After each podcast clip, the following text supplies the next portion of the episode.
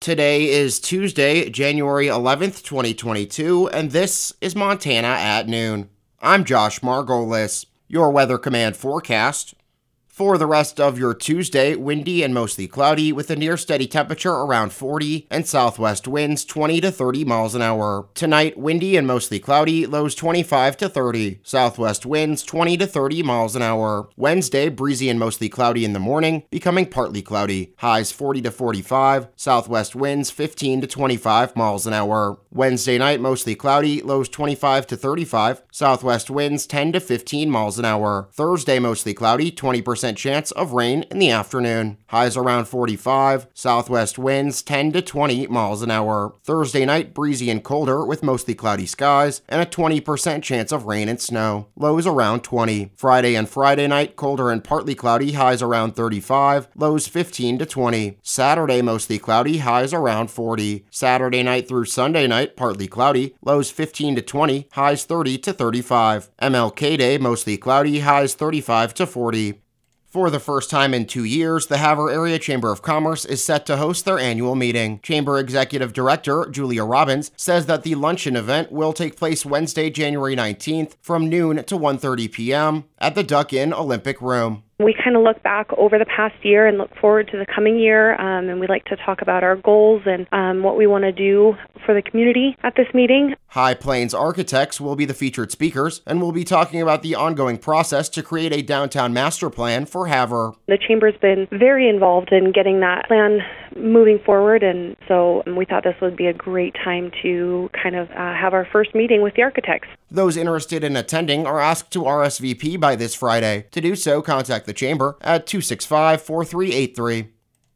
The Fort Belknap Community Council has voted 8 to nothing for the reservation to remain in stage 3 of their reopening plan through February 5th. In the resolution, the council said that the recent surge in cases, including those of the Omicron COVID variant, poses a threat to them fully reopening at this time. The plan may be modified as the situation changes. Fort Belknap moved into phase three of reopening on November 30th with an initial ending date of January 2nd. Businesses can operate at their normal hours, but mask mandates remain in place except when eating or drinking. Refreshments can now be served at casinos. Local Fort Belknap transportation buses and local gyms and community centers are allowed to operate at 75% capacity.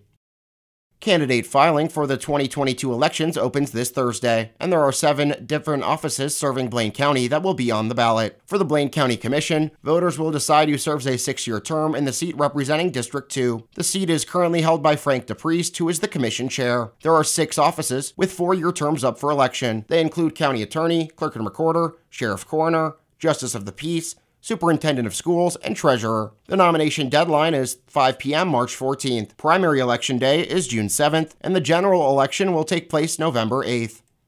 Now, taking a look at local COVID updates for today. We did not receive a COVID update yesterday from Hill County, but we did get one for Blaine County. They announced six new COVID cases and four recoveries. Total COVID case count for Blaine 1,564, with 12 active, 1,523 recoveries, 29 deaths.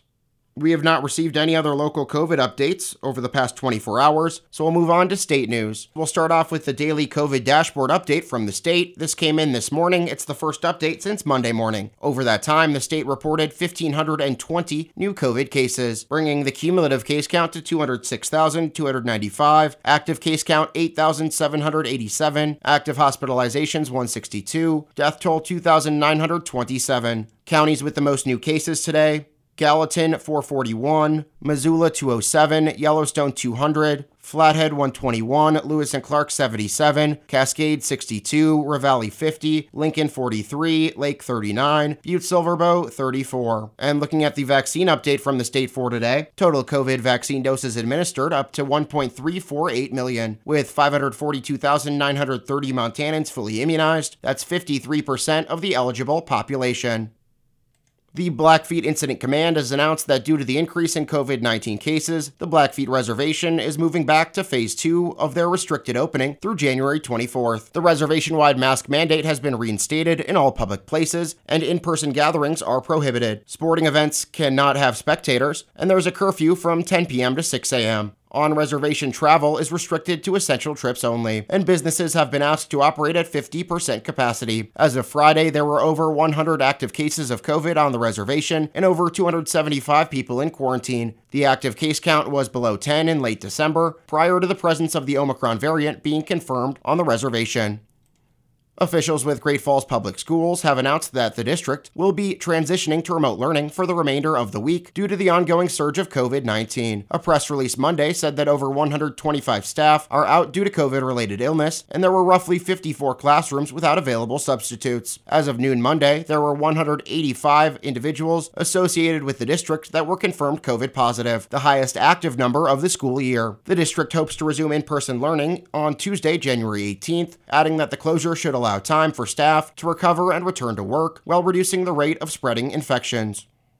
The Montana Free Press reports that in a legal brief filed with the U.S. Supreme Court Monday, Governor Greg Gianforte joined the ranks of Republican state officials criticizing Montana judges for conduct during last year's legislative session and for ruling against subpoenas from the Republican led legislature seeking the court's records. The governor's amicus filing is a high profile signal of Gianforte's support for the legislature in its months long conflict with the judiciary. The brief supports the legislature's pending request for the U.S. Supreme Court to consider the case after a legal back back and forth embroiled lawmakers and the judiciary for much of last year. Republicans first sought wide ranging documents from the judicial branch during the spring legislative session after leaked emails showed some judges had criticized bills intended to reshape the judiciary. Lawmakers also took issue with polling of district court judges by the Montana Judges Association, meant to gauge support for bills that would affect the judicial branch. The governor's filing argues that those actions undermine public confidence in the judiciary and characterizes them as prejudging legislation. The U.S. Supreme Court, which accepts only a small fraction of requests to consider cases, has not yet responded to the legislature's request. The legislature's appeal to the nation's highest court continues to put a spotlight on an issue that courts have already attempted to settle at the state level. In a unanimous 36 page opinion, the Montana Supreme Court in July found that lawmakers' record seeking in response to the leaked emails and polling was invalid, describing the subpoenas as sweepingly overbroad and beyond the scope of legitimate legislative interest. Later last year, the court denied the legislature's motion to rehear the case.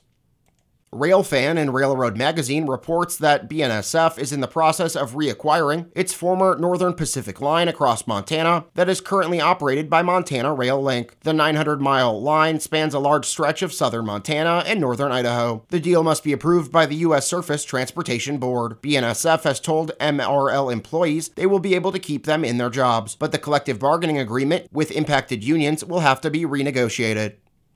Authorities in Jefferson County have identified the man found dead near a roundabout in Montana City as 85 year old Harold L. Grove of Clancy. On Sunday morning, dispatch received a report of the body near the roundabout. An investigation determined that Grove's car got stuck in the snow. Grove tried to get back on the road but fell and died of hypothermia.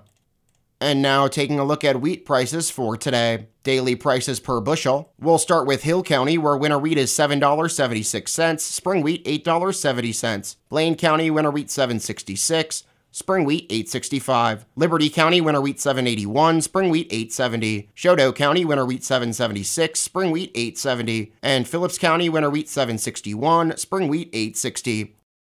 And now taking a look at funeral notices for today. Jerry Thomas Darter, 90 of Havre, passed away at home December 14th. Cremation has taken place. A graveside service will be held 11 a.m. Monday, January 31st in Highland Cemetery, and a luncheon will follow at the Community Alliance Church. Jerry's family suggests memorial donations be made in his memory to the Havre Animal Shelter or the Havre Community Alliance Church. And that's going to do it for your Tuesday edition of Montana at Noon. I'm Josh Margolis. Thanks for listening, and remember, seven days a week, we are your source for news and information. KOJM, KPQX, and HighlineToday.com. Have a great rest of your Tuesday. Stay safe out on the roads, and please continue to do your part to help flatten the curve.